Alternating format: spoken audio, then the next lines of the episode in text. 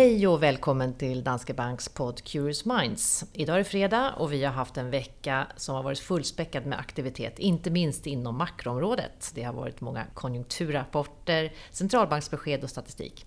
Och vi ska göra några nedslag i den här floran och det har vi tänkt att göra tillsammans med Mikael Grahn som är vår chefekonom här på Danske Bank. Välkommen Mikael. Tack. Ja, veckan har som sagt präglats av en mängd olika rapporter och statistik. Och i måndags så justerade IMF sin prognos från i höstas och skrev bland annat upp den globala tillväxten för i år och nästa år med 0,2 procentenheter. Men de nämner samtidigt att det finns en del orosmoln som till exempel geopolitiska konflikter och politisk osäkerhet. Hur ser du på de här molnen? Hur skulle de kunna påverka svensk ekonomi? Ja, först kan man väl säga då att den internationella konjunkturen är stark och den är ovanligt väl synkroniserad i olika delar av världen. Så att, det är ju det första man tänker på, att det är en väldigt positiv internationell bild och att det hjälper väl antagligen de svenska exportföretagen att ha lite bättre utsikter, eller bättre i alla fall än på länge. Och jag tänker också att det där har ju lett till att till exempel börserna går ju väldigt, väldigt starkt. Och det gör de ju på grund av att man ser att det är en ovanligt kraftig uppgång i vinstrevideringarna. Så det är ju inte så mycket moln då, utan snarare någonting väldigt positivt istället. Ja, det kan man väl säga. En ljusblå fin himmel där.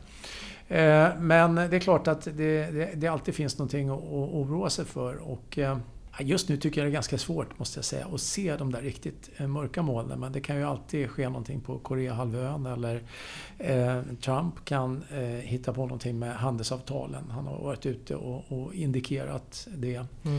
Och det finns ju fortfarande kvar problem med skuldproblematiken i Europa som kan poppa upp när som helst. Men inte specifikt för svensk ekonomi. Där kanske det är bostadsfrågan som fortfarande är ett hett diskussionsämne. Och i veckan så kom det ju ytterligare bankprognoser då, som där alla är överens om att priserna kommer att bromsa in, men det skiljer sig lite åt vad de tycker. En del pratar om en utplaning, andra menar att priser på bostadsrätter framförallt stort sett kommer att fortsätta neråt. Vad är din bedömning där?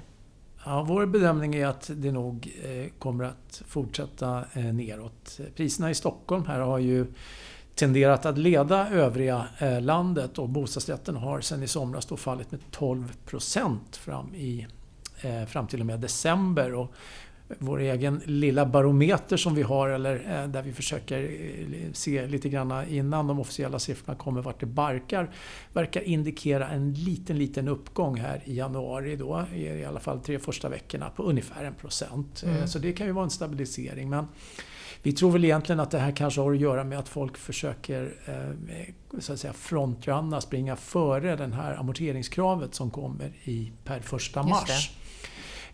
Men egentligen är det ju så att det amorteringskravet, det faktum att Riksbanken inte gör någonting utan är nöjd med den här utvecklingen på bostadsmarknaden. Bankerna stramar åt sina kreditvillkor lite grann på marginalen i alla fall, och det kommer ett jättestort utbud av bostadsrätter ut på marknaden i år. Alla de här sakerna gör ju att det är svårt att tro någonting annat än att priserna faktiskt ska fortsätta ner. Men brukar jag då understryka att det är egentligen inte så att vi behöver ha de här extra fallande priserna för att vår syn på svensk ekonomi ska gå i lås, utan det är egentligen så att de här 10% som vi hade under fjolåret, det är det vi stödjer oss på när vi då tror att det här kommer att leda till en kraftig inbromsning och nedgång i bostadsbyggandet i år. Och det i sin tur kommer att dra ner tillväxten. Ja, för det var något Konjunkturinstitutet också nämnde i sin rapport, att just det, vi fick ju KI-barometern för januari igår, och den visade då ett lite udda inslag som vi normalt inte brukar ha så stort fokus på. Men det var bostadsbyggarnas helt enkelt förväntningar på utvecklingen under de kommande 12 månaderna, och den störtdök till den kraftigaste nedgången vi har sett då sedan 2008-2009, och vi hade ungefär en liknande sväng då även vid eurokrisen, men alltså ett rejält tapp i de förväntningarna, och det antyder ju faktiskt att vi ligger rätt i den bedömningen, att bostadsbyggandet kommer att gå ner kraftigt under 2018. Just det. Och du, i veckan så var ju också Stefan Ingves och gästade finansutskottet i en öppen utfrågning i riksdagen, och där sa han att man borde ha infört amorteringskravet mycket tidigare. Delar du hans uppfattning där? Ja, jag delar det i den meningen att jag tror att det där ska man ju införa när priserna är på väg upp. Nu kommer ett nytt amorteringskrav när priserna är på väg ner. Mm. Det tror jag är olyckligt, därför att jag tror att det kan spä på den här nedgången. Mm. Och jag menar, har man redan haft en nedgång så har man ju fått en utveckling man vill ha. Så att, det där förstår jag inte riktigt faktiskt. Nej. Riksbanken kommer ju snart med ett nytt räntebesked den 14 februari. Vad tror du om deras besked om styrräntan? Står vi fast vid samma prognos som tidigare, eller har vi reviderat den? Nej, det har vi inte gjort.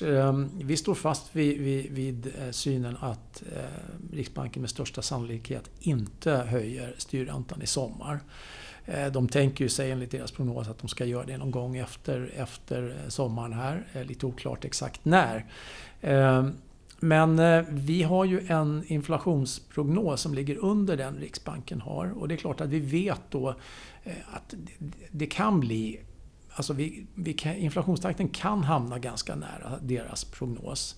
Man kan ju inte utesluta att de faktiskt skulle höja räntan på grund av det. Men vi tror ändå att de kommer att fundera både en och två gånger innan de gör det. Därför att backar man lite grann i historien så ser man att vid de två tillfällen hittills som Riksbanken har höjt räntan snabbare än ECB, då har den svenska inflationen brakat rätt neråt i samband med detta. Så att, jag tror att de kommer tänka sig för en gång till, så att är det tredje gången gilt? Nej, jag tror inte det. Inte? Nej. Nej.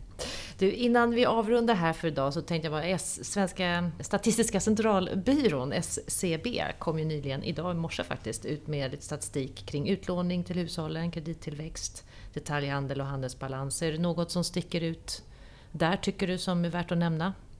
De här tre siffrorna som du nämnde, de var ju lite granna svagare än väntat. Alltså de avvek åt det svagare hållet från förväntningarna som fanns i marknaden.